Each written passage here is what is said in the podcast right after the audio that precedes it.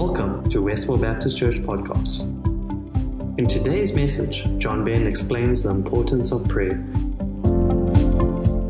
For this reason, I kneel before the Father, from whom every family in heaven and on earth derives its name. I pray that out of his glorious riches, he may strengthen us with power through his spirit in our inner beings, so that Christ may dwell in our hearts through faith.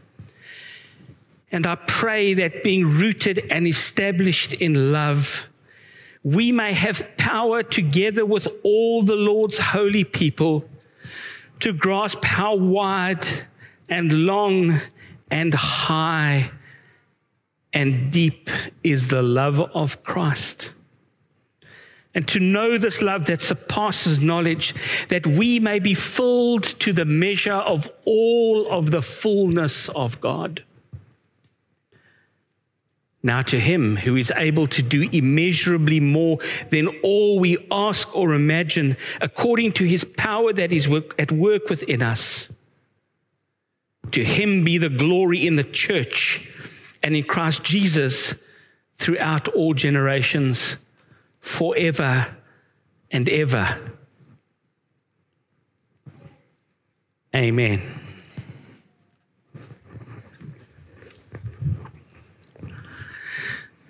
Welcome to training. Welcome to training. We're here together at the beginning of a week of prayer and fasting in the life of our church. We are here together because we, as, a, as God's people, believe that, that God has great things in store. We're here together because we want to learn how to deeply and intimately connect with God. We want to invite you as parts of our church family to pray with us this week isn't so much about learning how to pray as putting prayer into practice. But the truth is, this isn't so much about what we want from God, either as individuals or as a church, but what we believe God wants from us. And so we're going to pray together this coming week that God, in a special way, will allow His Holy Spirit to work in our lives in ways that He never has done before. So, there are going to be a ton of opportunities to put prayer into practice this week, okay? There are going to be lots. And, and the first one's going to be right here, right now. So, this service is going to be different to the normal church service. Okay? There are going to be parts of it that may be a bit unusual and feel a bit weird for you. I want you to let yourself go. Not completely hold on to the controlled by the spirit part of yourself. But I want you to embrace perhaps a different way of praying. Perhaps something that you're not used to. And so this service, you can start right now and we're going to pray quite a lot together in the service. The second opportunity to train this week is going to be group training. So there, there, are lots of prayer meetings that happen in our church all through this coming week. They happen every week, in fact. And I would love for every leader of those, of those prayer meetings to completely freak out this week because people just pitched up. New people came. And so, why don't you, if you've never been to a church prayer meeting, join one of those meetings? The details are also in your bulletin. So, uh, you know, you can see there, there's just so many opportunities to pray together in groups. There's personal training, your own personal prayer time. Do something more, do something different. Combine prayer and fasting. Perhaps find somebody who, who will pray with you as, as a prayer partner just for this coming week. Focus your prayers not on yourselves, but on our church and God's vision to transform us, our church, and our community. And then there's your life groups, or, or your youth group that you're part of, or your children's ministry group that you're part of. In those normal everyday meetings, won't you, won't you pray more? Won't you spend more time focusing on, on God rather than on ourselves? There are going to be lots of chances. And we must pray. But why? I mean, it's easy for me to get really pumped up in front of you and say, guys, you must pray this week. But there's a good question to ask from that. Why?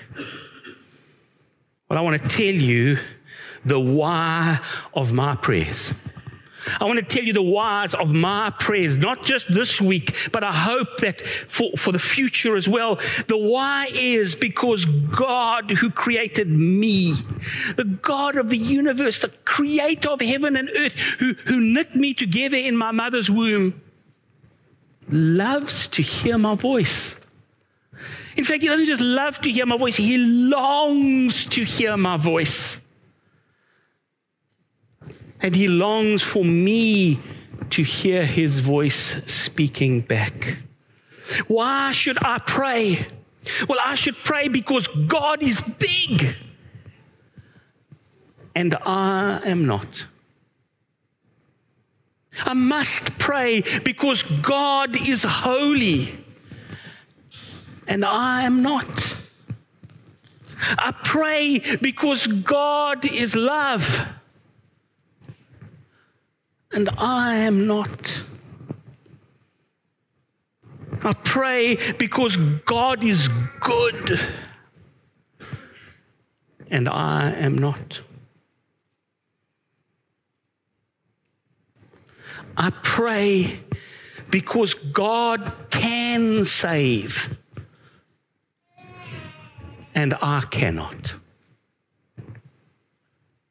I pray because God knows the future and I do not. I pray because God is certain and I am not.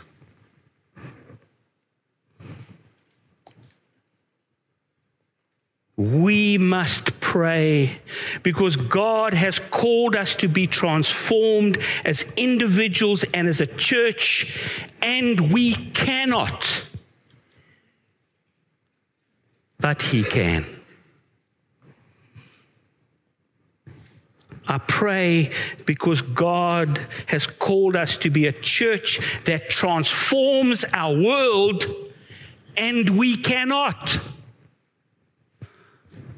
but He can. Why do I pray? Because God is big and I'm small. Because God is big and I am small.